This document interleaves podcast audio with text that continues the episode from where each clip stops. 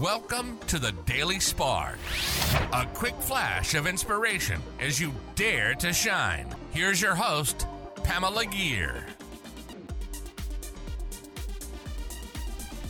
Hi there, fellow luminaries. Welcome to the Daily Spark. If you've tuned into previous episodes of the Daily Spark, you'll remember that I've defined shine as living our purpose, our passion, and manifesting intentionally.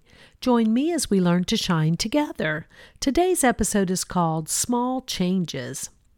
It's the little things that can make a really big difference in a recovery journey and in a transformation journey, I've found.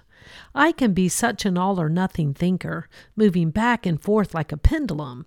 But 180 degree swings are often unhelpful, as extreme to extreme is rarely sustainable. So I'm trying to learn to think in terms of changing my thoughts in small ways. If I'm feeling really uncomfortable feelings, I can feel them and own them, then look to turn my attention to a thought that feels a little bit better, and from that perspective, find another thought that feels even a little bit better. So I've found small changes in perspective and thinking can make exponential differences in behavior over time. Brian Orton said, Redirecting your thoughts is like turning the wheel of a ship. It may be small, but it changes the entire course. I so much agree with that. I've found that those small, persistent changes in thinking, followed by small, persistent actions or baby steps, can really cover some ground when they're consistently applied.